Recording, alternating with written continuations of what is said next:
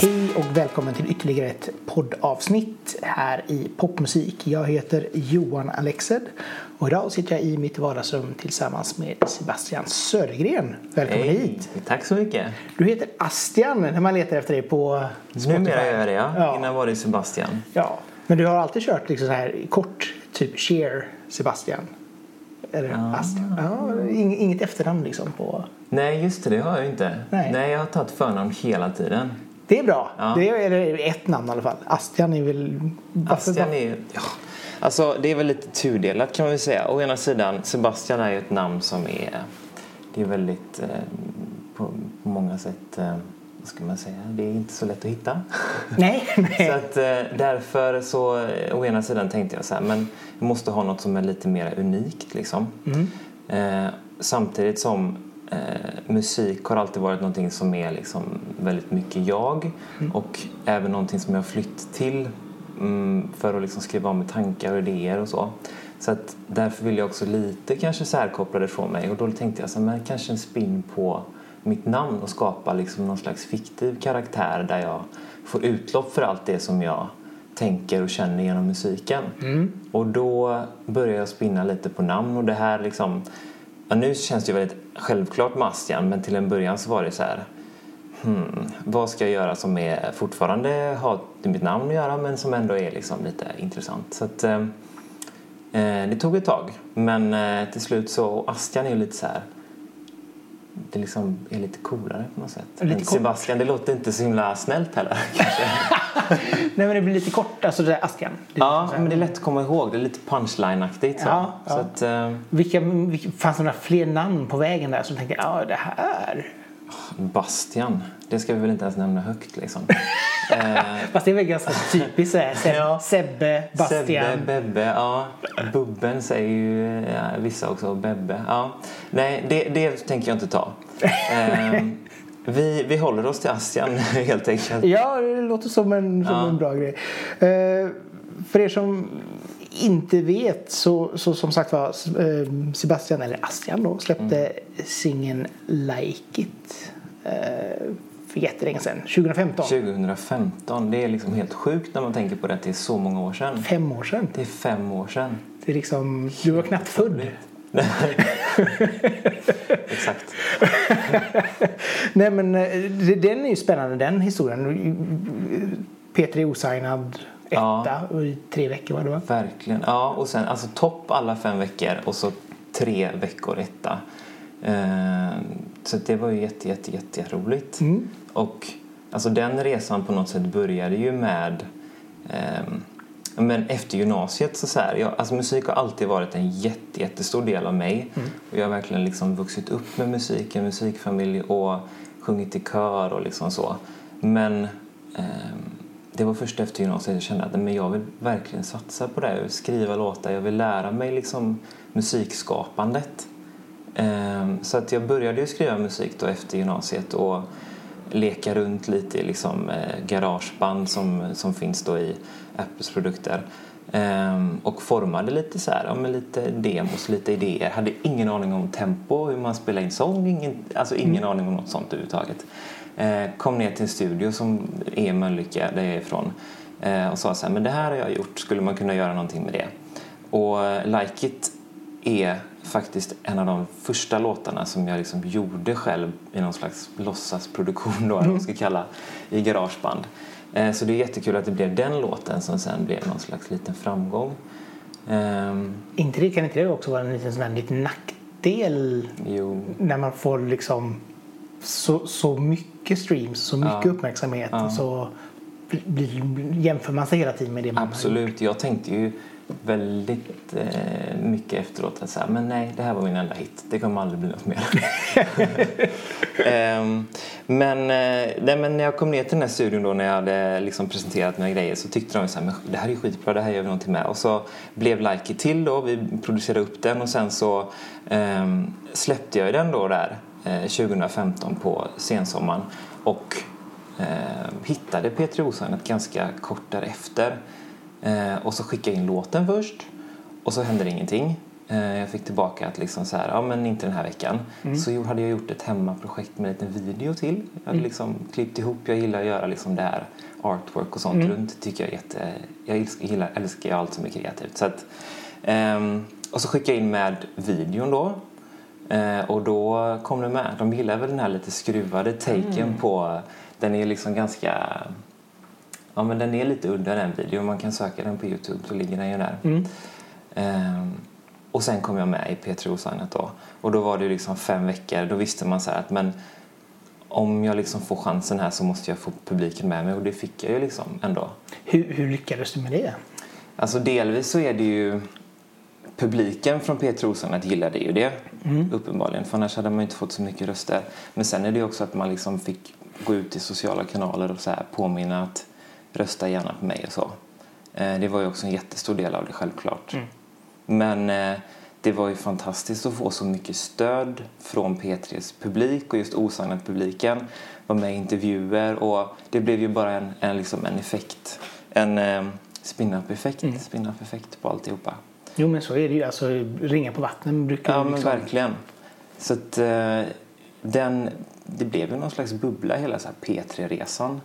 eh, och eh, det blev liksom intervjuer med Sanna Brådinge ganska mycket och sen så blev jag ju upplockad på rotation då eh, under våren och sommaren 2016 på P3. Ja okej.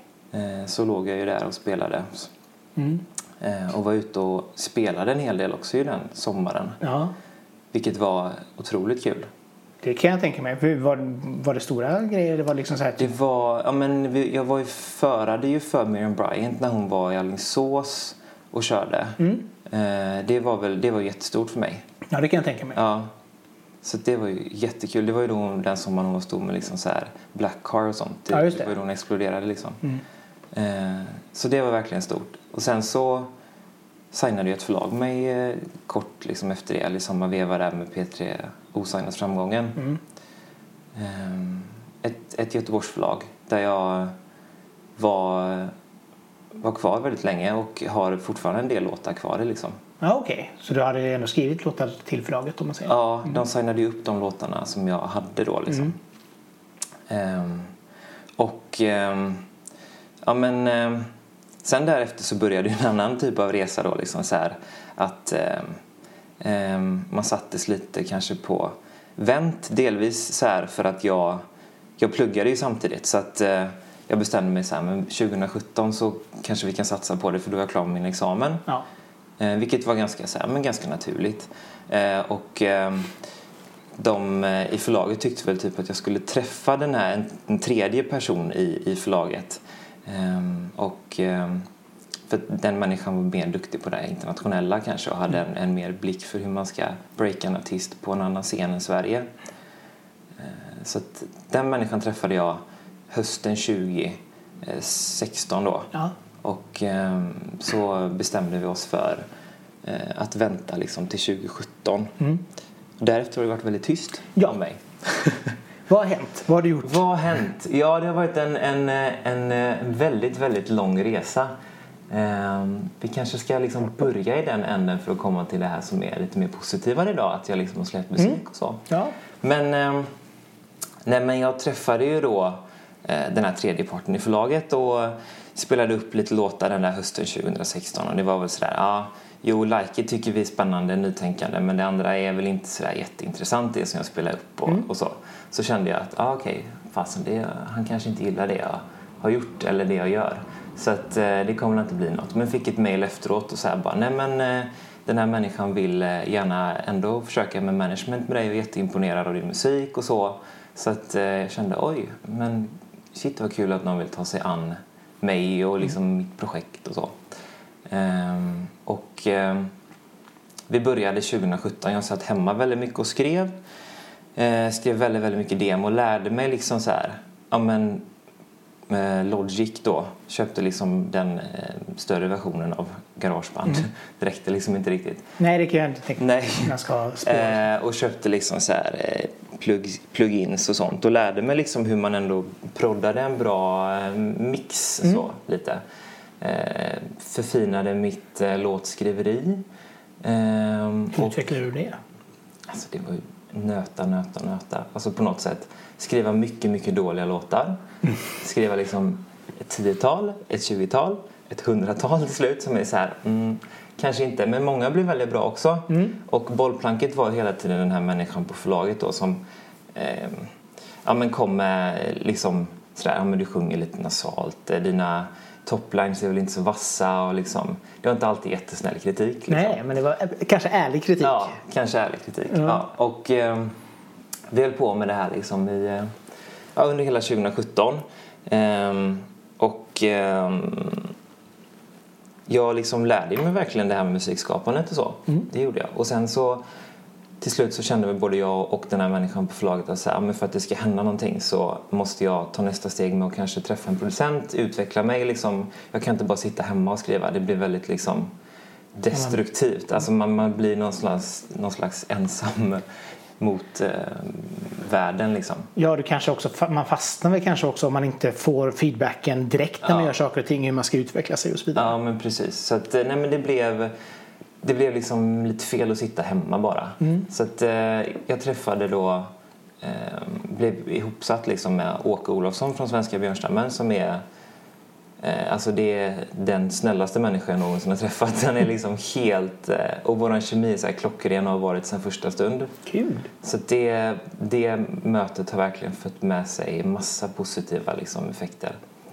Ehm, och vi började spela in eh, och ehm, det blev eh, väldigt mycket bra låtar. Ehm, och väldigt mycket utkast till låtar, väldigt mycket sådär. Det kändes som en, en otroligt kreativ sfär att vara i så fort jag är i studion. Åke är extremt duktig på att måla upp väldigt fort musikaliska landskap som jag blir inspirerad av för jag är ju mer av en regelrätt topliner kanske än, än något annat. Så att eh, det gör, mig väldigt inspirerad när man har någon som brinner för det och är positiv och så. Och kan skapa en helhet liksom av det som ja, den delen. ja men verkligen. Så ehm, vi skrev på och skickade det här hela tiden, bollade till förlaget och den här människan som var då outtalad manager för mig under tiden eh, kan man väl säga. Vi hade inte skrivit någonting och fick tillbaka många gånger att det liksom inte var så bra och så. Eh, ifrågasatte väl det också, så här, men vad är det som inte är bra? Men eh, den här människan hade ett väldigt bra filter då så att eh, ingenting gick igenom som inte var okej helt okej. enkelt. Ja, mm. Ehm, och till slut så kom vi fram med riktigt bra låtar. Mm. Eh, och då ehm, blev det ju liksom tal om eh, ja, men verkligen signing på riktigt. Så här. Ja, men, ehm, hur vill du, vill du göra? Vill du att vi ska signa upp dig som 360? Och jag visste inte riktigt vad det innebar. Eh, och var väl lite tveksam eftersom hela det här eh, samarbetet hade inte varit Alltså det har inte varit jättetrevlig ton mot mig. Sen vet jag att skivbolagsbranschen är den är tuff. Man blir provad, man blir satt på vänt, man blir liksom sådär testa, du ska skriva mycket låtar, du ska bevisa dig själv i någon annans ögon för att du ska bli värd någonting. Tyvärr. ja, oftast är det väl också så att du ska komma med ett färdigt koncept Ja, som du har Exakt. skapat och, Ja. och sådär som de bara ska portionera ut. Ja, men lite så, verkligen. Ehm, men ehm, det var väl mycket fram och tillbaka innan jag liksom bestämde mig för att um, skriva på kontrakten och så.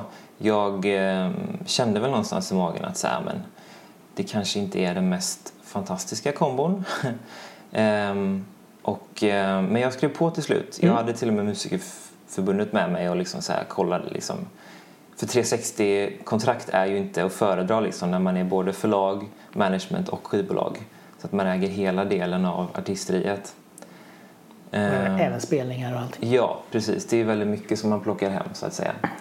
Men eh, efter att jag liksom skrivit på så eh, ja, men började bli liksom mera intensivt kan man väl säga. Eh, den här människan ringde till studion och så här, sa hur vi skulle lägga upp låtar och lite så här hur jag skulle tänka. Och det hade jag inte riktigt fått med om innan att man inkräktar så mycket på mitt för det är ändå min del av musiken, att skriva musiken Mm. och skriva låtarna.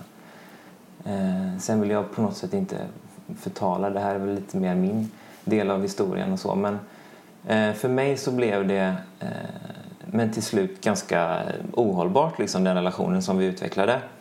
Ehm, och ehm, jag kände mig väldigt kvävd i eh, liksom kontrakten och i, i hur jag blev talad till och hur jag skulle vara att jag skulle försöka bli någon slags influencer och Eh, komma upp till Stockholm och nästla mig in där. Och liksom, det var mycket som skulle ändras på som absolut inte är jag. Så att, eh, jag tog ju på mig det ganska hårt eh, och började liksom någonstans där sommaren 2018 känna av lite magproblem sådär, att det Mm. satte sig där. Blev utredd av läkarna och de liksom på något sätt eh, uppdagade att ah, men det kan nog vara magkatarr. Käkade lite Omeprazol, blev inte bättre.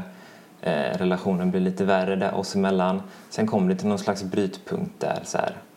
ehm, ja men det här går inte längre.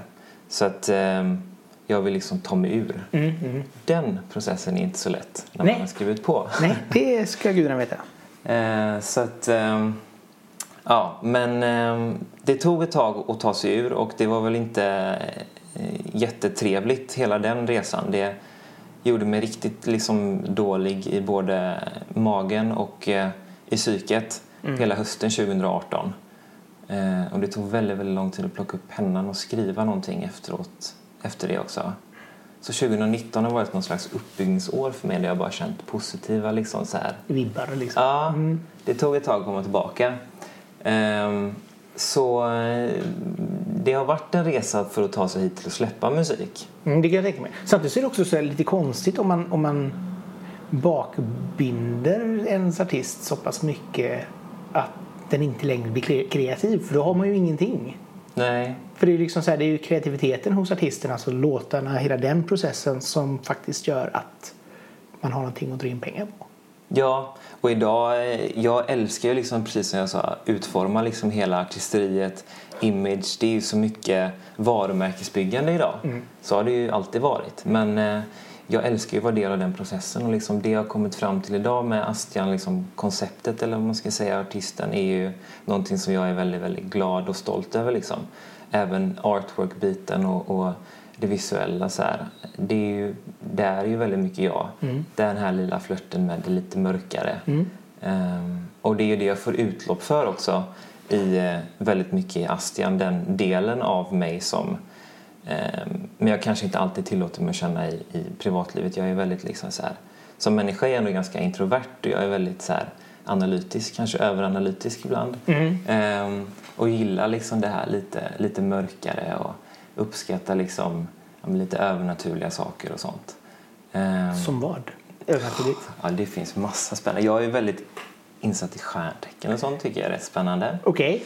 Sjätte sinne och liksom, eh, men eh, sånt som... Det spirituella Sånt, eller? ja, sånt som man inte riktigt kan ta på tycker jag är lite spännande och Ja. intressant. Så du gillar skräckfilmer?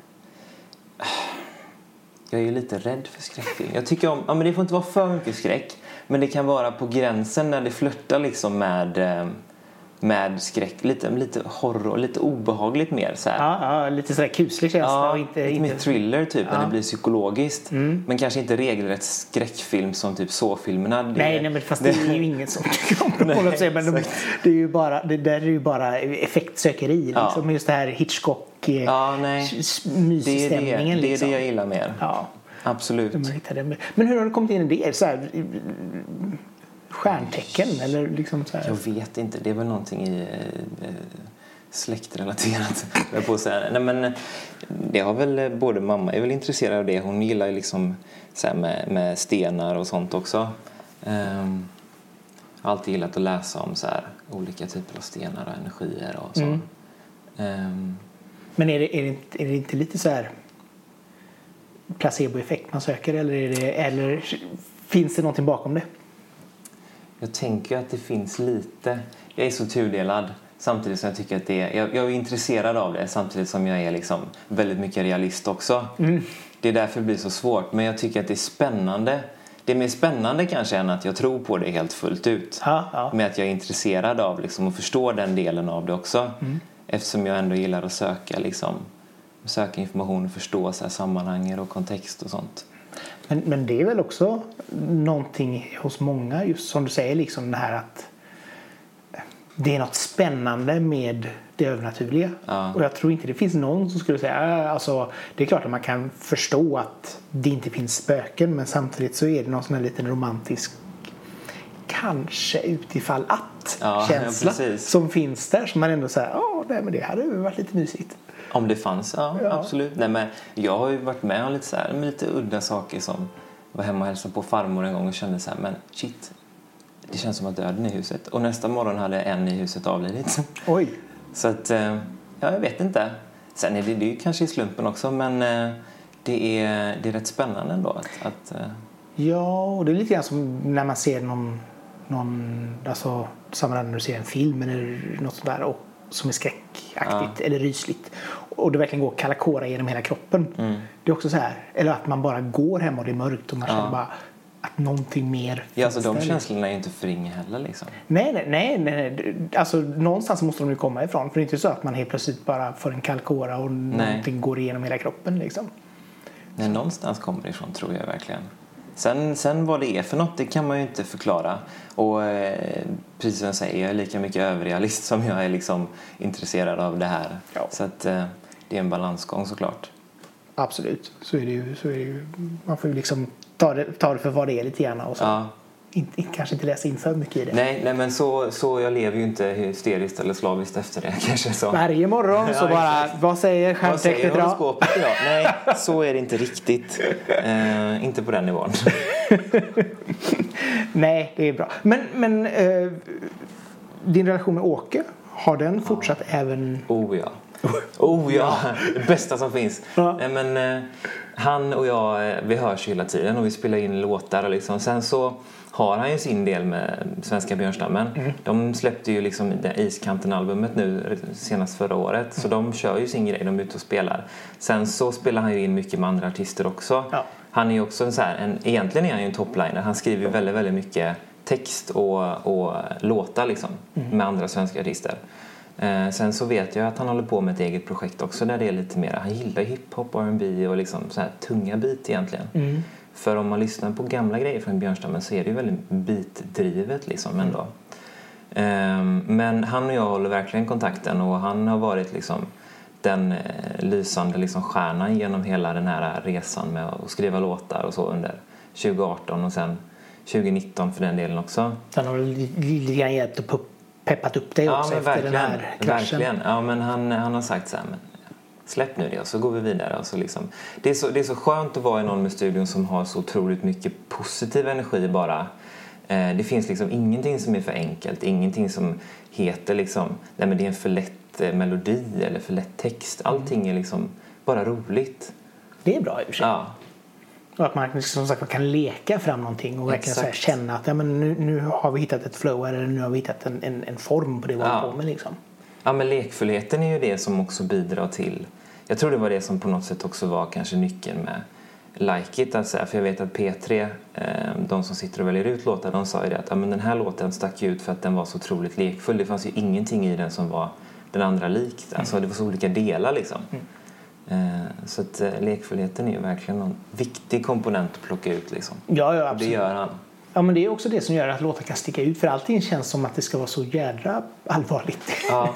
för många. Att det ska vara liksom så här, ja, men en viss mall och det ska vara på ett Sen är han sjukt duktig, precis som jag sa, på att måla upp så här musikaliska landskap fort. Mm. Han gillar kanske inte slutprodd lika mycket som att, liksom göra någonting väldigt fort och göra beats och sånt. Han är, han är en starter. Ja, han är en starter. Han kanske inte riktigt är alltid den som är så här, den som slutför det. Men, men eh, det behöver man inte alltid vara heller. Nej, nej, man behöver ju ha idésprutor och Ja, sånt som bara exakt. nu gör vi så här och så bara ah, okej. Men, men du har även jobbat med Niklas Berglöf. Ja, Hur kom du in i kontakt med honom? alltså Åke och Niklas är ju bundisar. ah, så att, eh, så det ingick i paketet? Det ingick i paketet kan man säga. Nej, men, och Niklas är ju, han driver ju Musikproddpodden eh, och är otroligt duktig på att både prodda och mixa också. Liksom. Han, är så han bidrar ju med det lite mer så här, med Stockholmsperspektivet på det och liksom det här hur det ska låta och så. Han har varit väldigt duktig. Han, han mixar ju liksom de grejerna som jag gör och sätter liksom slut, finish och touch på det. Och är hela tiden ett bollplank som man kan ha under resans gång också med låtar och så, idéer. Och, så att båda är ju en fantastisk liksom, hjälp att ha. Det är bra tillgång liksom, till Ja. musikskapandet överhuvudtaget. Känns det som. Och det är ju ändå som sagt var som du säger bra, bra renommé hos båda två. Det är inget Ja. dåligt CV någon av dem har liksom. Så att, Nej, och jag, jag, man, vem har liksom inte dansat till Björnstammens låtar någon gång? exakt. Och blivit väldigt, väldigt glad. ja. ja, men innan vi kommer in på där vi är idag Ja. så tänkte vi spola tillbaka bandet lite grann eh, och kommer till Mölnlycke. Ja. Hur var det att växa upp i Mölnlycke? Väldigt nära Göteborg i sig. Ja, det är väldigt nära Göteborg.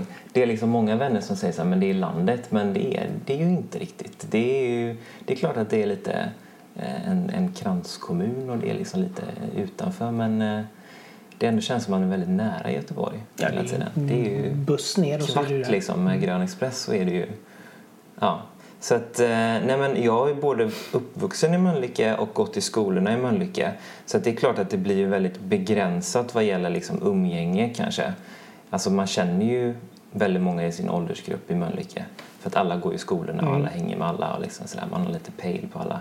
Men eh, det har varit en väldigt men väldigt lugn uppväxt. Jag har alltid liksom haft en liksom familjetrygghet som jag har kunnat luta mig tillbaka mot. Alltid liksom en, en trygg stöttepelare där i familjen. Men det måste väl också vara en ganska skön sak. Som sagt var att man ändå man har lite grann det bästa av två världar. Du har det här småstadstänket men ändå liksom som sagt var Tio minuter till ja, pulsen, liksom. Alltså det är inte som att man bor långt ute på landet och har ingen förbindelse till något. Nej. Så är det ju inte.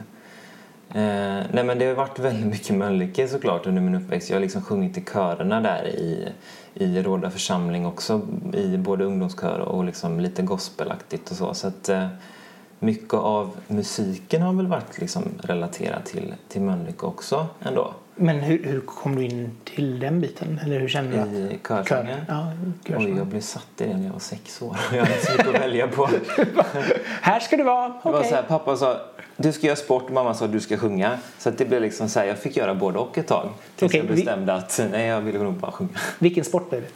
Det blev, eh, först blev det fotboll. Mm. Eh, men jag satte mig på gräset och plockade blommor som Ferdinand. Så det var ingen bra. Det, det var, den, den, den gick eh, fet bort. Så du hade liksom inte bollsinnet överhuvudtaget? Jo, bollsinnet har jag ju ändå. Mm. Sen satte de med innebandy, det var, det var lite bättre. Han brukar tänka Det kan vilken ja, det kan idiot som helst klara av att säga men det är faktiskt roligt Ja, riktigt. ja, men det är riktigt kul. Både pappa har ju varit otroligt duktig i handboll och lillebrorsan är också duktig i handboll. Så det är konstigt att ingen satte med handboll.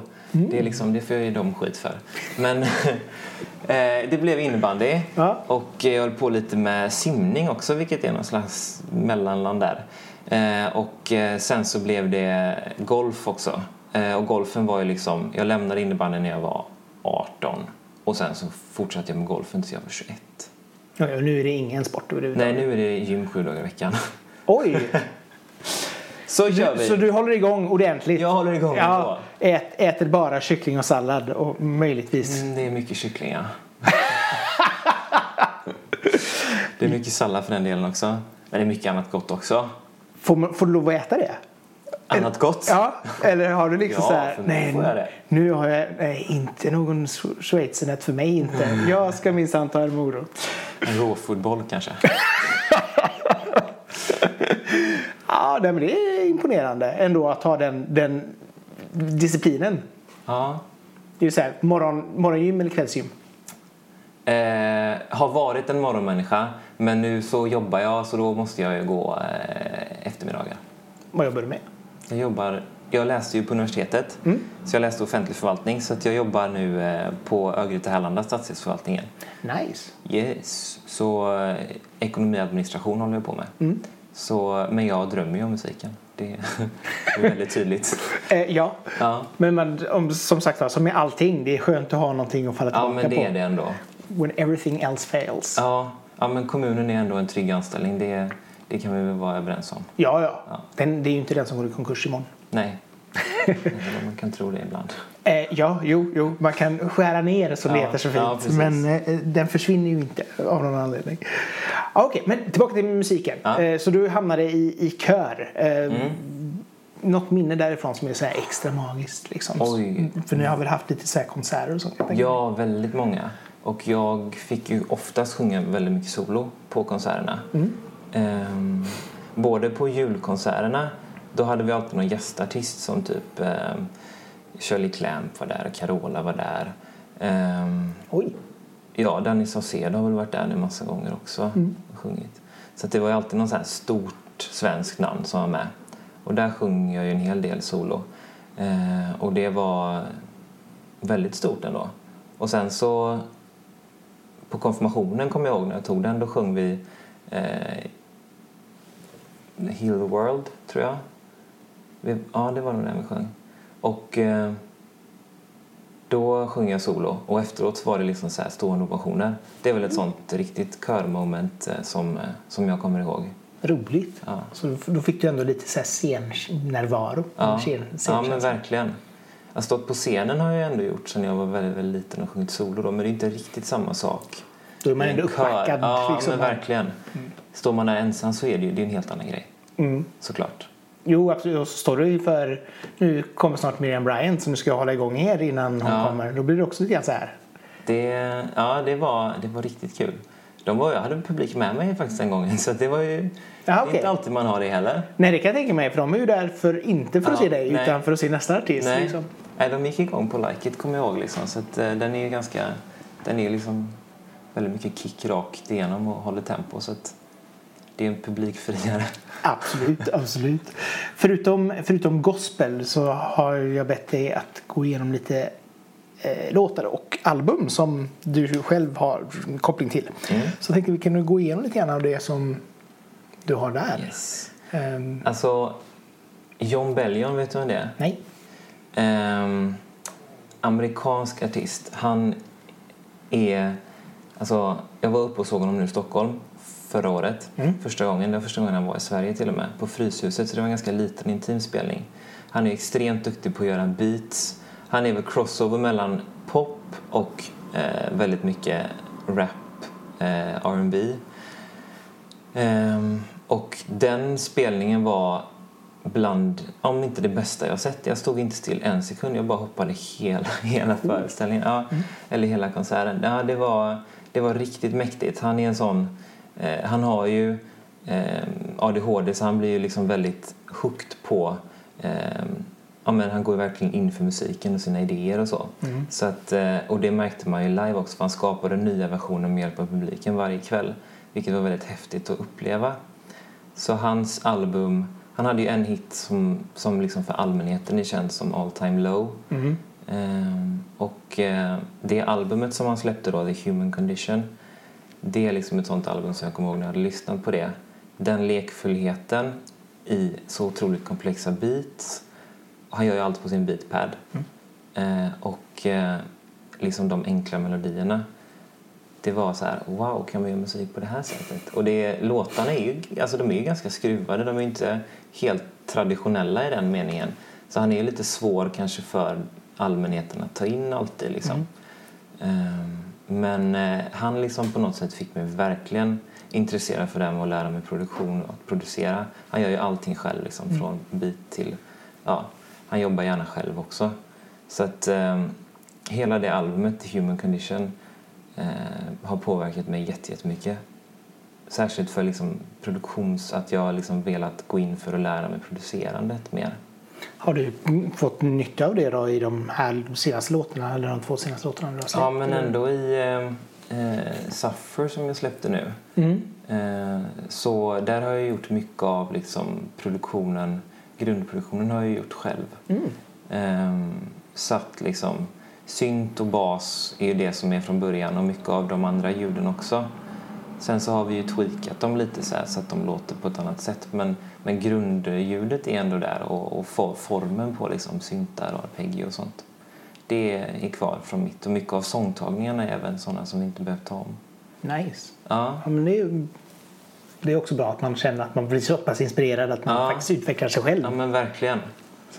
Nej men han, så att han, det kan jag verkligen rekommendera också att lyssna på för han, eh, det är inte så lätt att hitta honom kanske. Jag hittade honom en slump bara, liksom så här cruisade runt och såg relaterade artister på Spotify när jag var inne på någon annan och bara, ja, det här ser ju spännande ut. Ja, okej. ja. Hans artwork är lite så här, det är väldigt mycket så här eh, tecknat, seriefigurstecknat liksom. Så att, Ja, eh, okej. Det var nog det som fångade mig lite.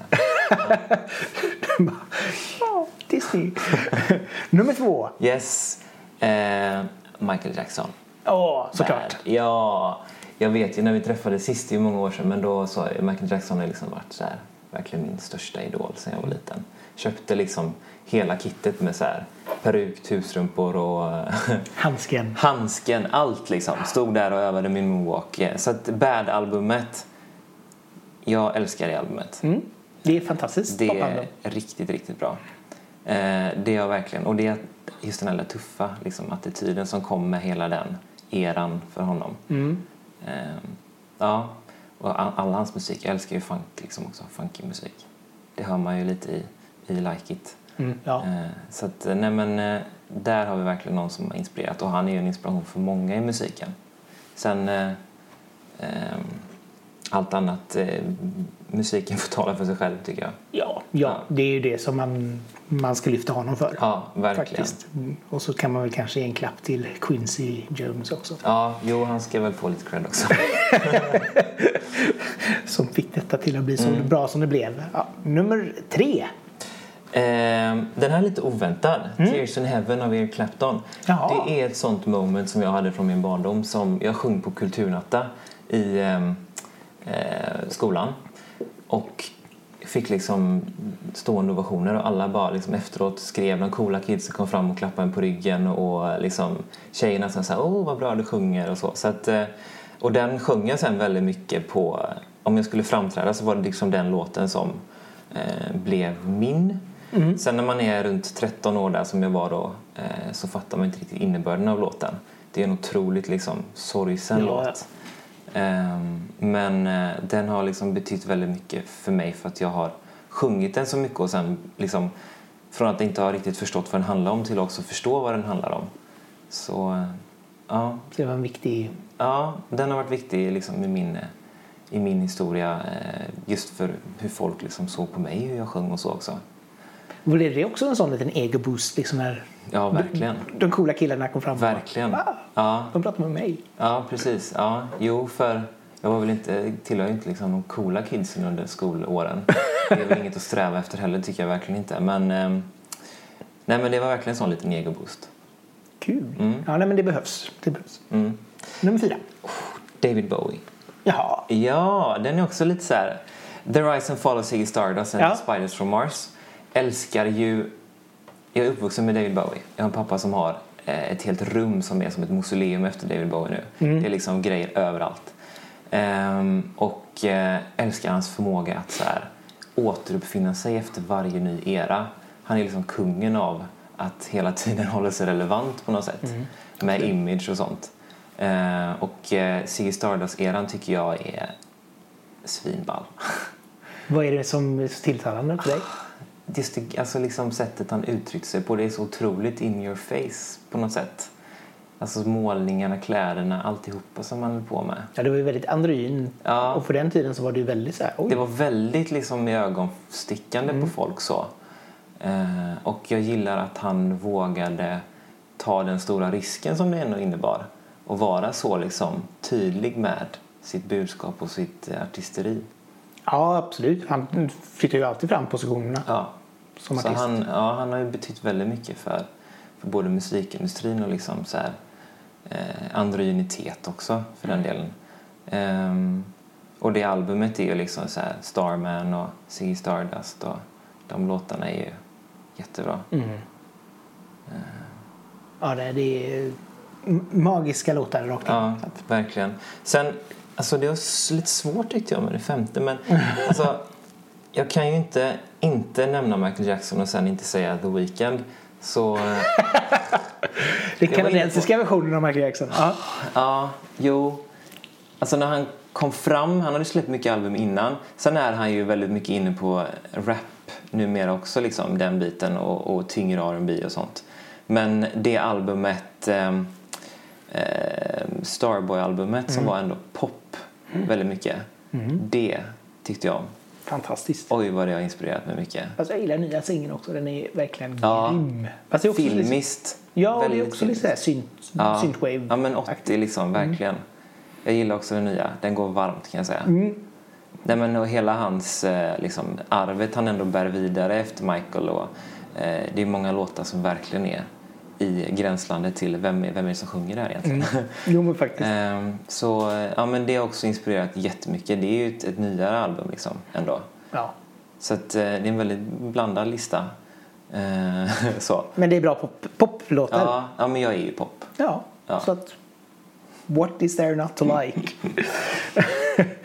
Där fick vi i alla fall en liten inblick i eh, några, några album och Ja. låtar som, som eh, kan vara intressanta.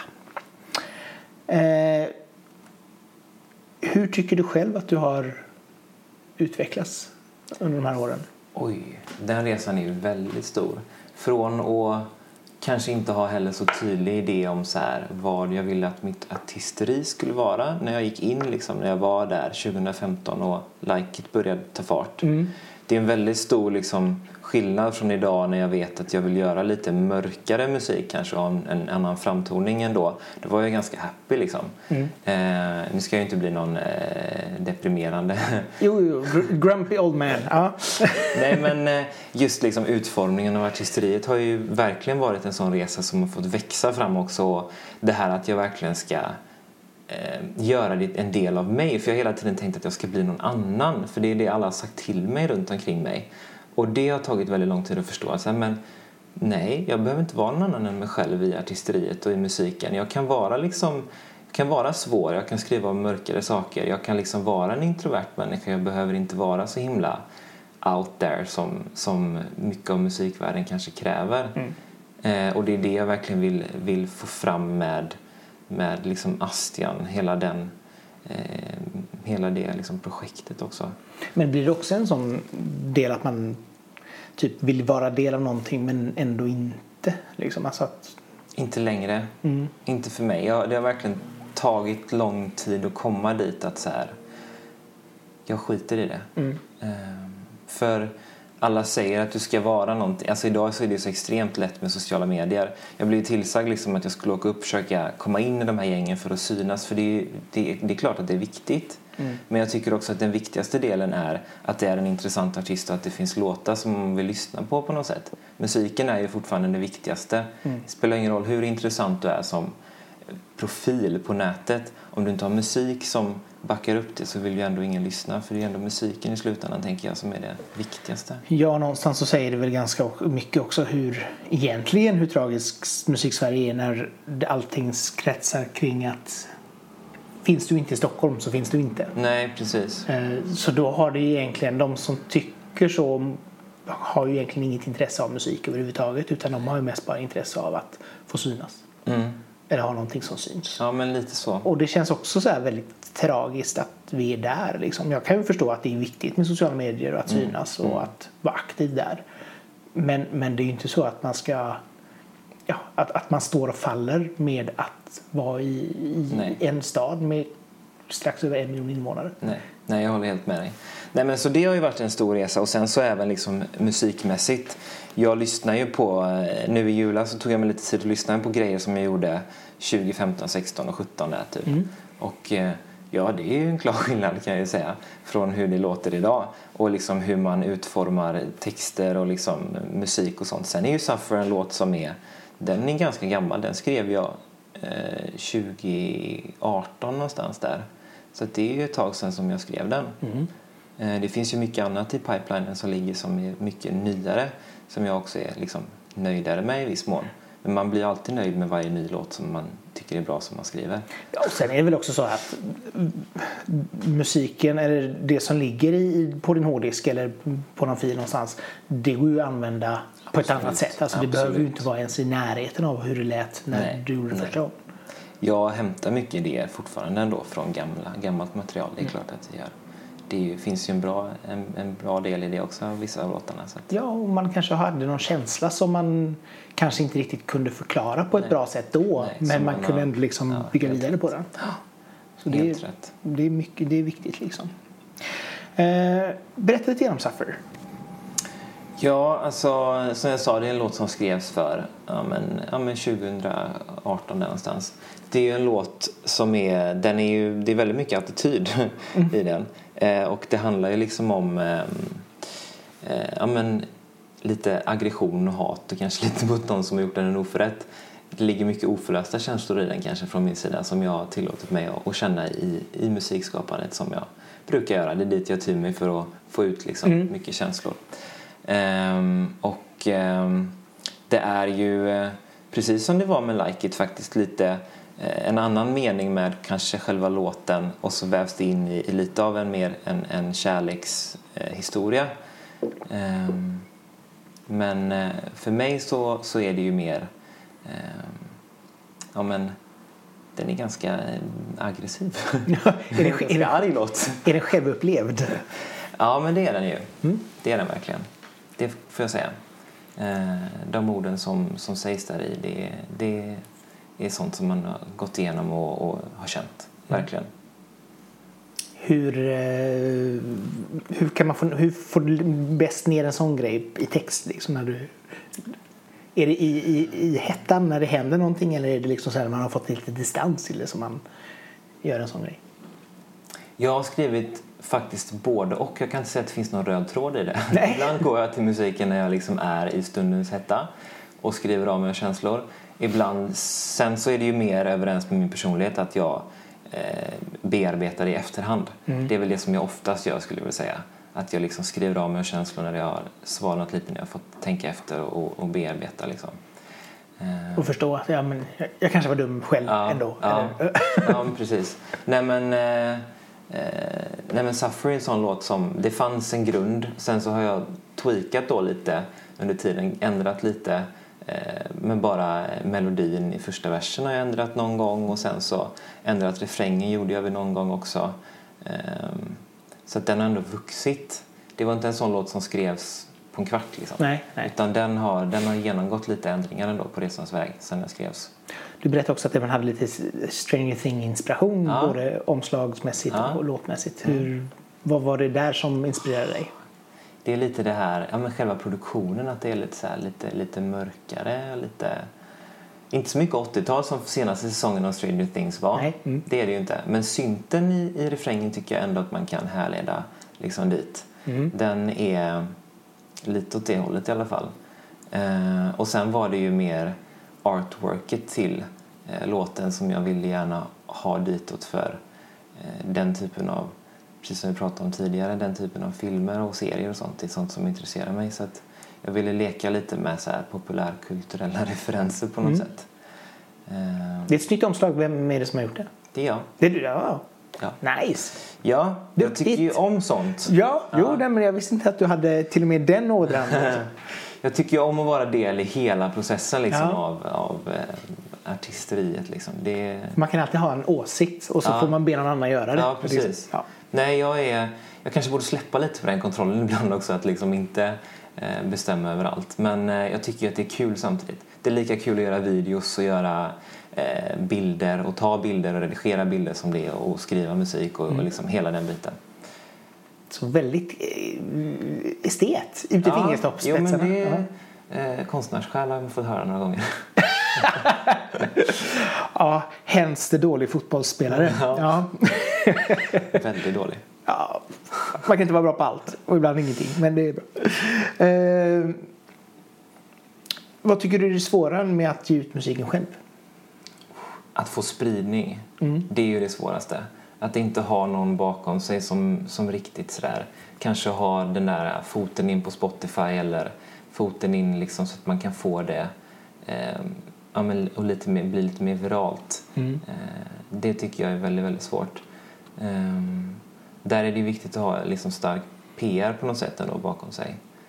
Eh, och eh, jag eh, måste nog tänka om lite hur jag ska liksom framöver med singlar, hur jag ska liksom marknadsföra dem och så.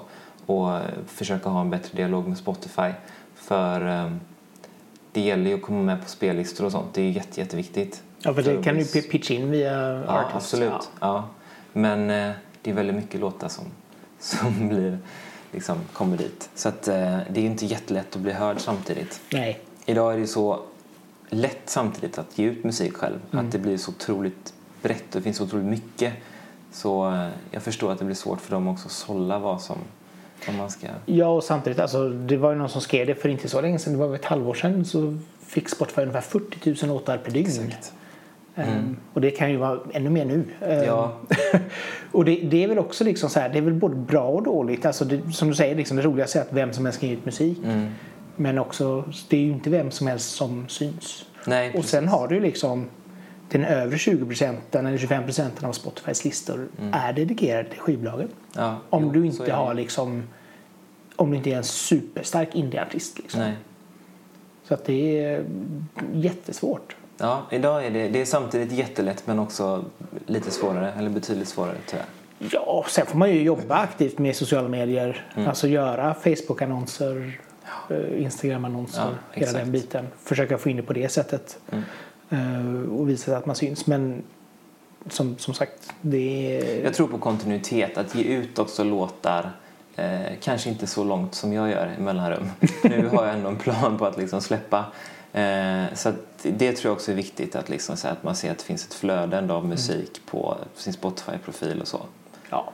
Det tror jag är jätteviktigt. Och sen var det kanske också lite svårare för dig som gick ifrån att ha över 200 000 streams på Ja. Sebastian till Ja. att ha noll på... Ja, men det var ju lite ångest innan man skulle ge ut liksom. Men eh, ja, nu passerade ju Like It 250 000 streams här i förrgår så det är jättekul. Ja. Eh, ja, det är en, en viss skillnad. Ja, jo, nej, men det är ju det liksom. Så att eh, vi får hoppas att du får, får lite fart även på den Ja. här, eller de här låtarna som Ja. Eh, vad ser du om utmaningen med 2019, eller 2020? Utmaningen är ju att få ut det till den bredare publiken. Mm. Den här musiken och, och liksom mig som artist. Eh, och det är ju en lång uppbyggnad. Så är det ju. Mm. Det handlar ju mycket om att ge ut också så man har eh, så att man kan showcasea liksom. Så att man har fyra, fem låtar, en EP, vilket jag liksom jobbar stenhårt på att jag vill få ut det här liksom. Eh, och därefter kan man jobba. Det är lättare att jobba när musiken är ute än, att, än på något sätt innan. Så att det är bara att släppa. Jo, nej, men det är ju svårt att säga tillbaka jo, men jag kommer med låten, eller jag Ja, släpper låten, den är jättebra. Ja, får jag höra den då? Nej, Mm, nej, kommer nej. det, men hur ser roadmappen ut? Eller? Nu har du släppt den här singeln precis. Eh, Ja, vi ska jobba sen- lite liksom mer på den och försöka radiobearbeta och sånt. Mm. Eh, och eh, sen så är ju tanken att liksom släppa nästa låt nu någon gång i februari. Oj, så pass? Ja, slutet på februari, början av mars. Mm. Och sen vill jag ju gärna att den här EPn ska komma ut liksom.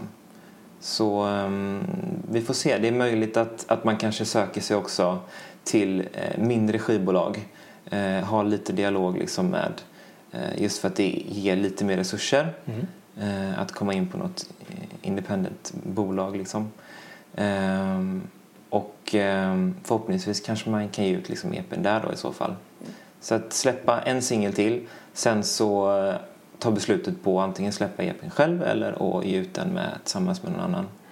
Mitt eh, lilla råd hade ju varit att, att flytta över Sebastian-låten till Astian. Mm. Så att du har den här 250 000 streamen Ja. där. Ja, Ehm, ja det är smart idé. Det kan nog vara en bra grej. För då, för då har, ser, kan ändå folk se liksom att ja, men oj, det här är mycket. Mm. Och det ser ju även då Spotify när de ska lägga in till nästa låt. Att oj, ja, men han har ju ändå Mm. 250 000. Så Det rådet tar jag till mig. det kan, varsågod. Tackar jag mycket Det-. Tack så mycket. Gratis från mig till dig. Varsågod. så det ska bli spännande. Ehm, jättetrevligt att, att ha dig här. Tack för att jag fick komma hit. Ja, och tack till er som satt och lyssnade på mig och Astian. Eller Sebastian Södergren.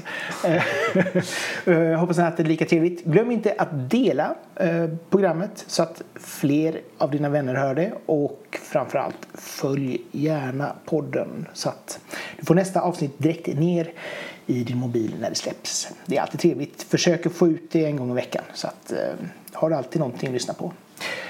Men från hjärtat av Göteborg så säger vi tack och hej. Tack och hej.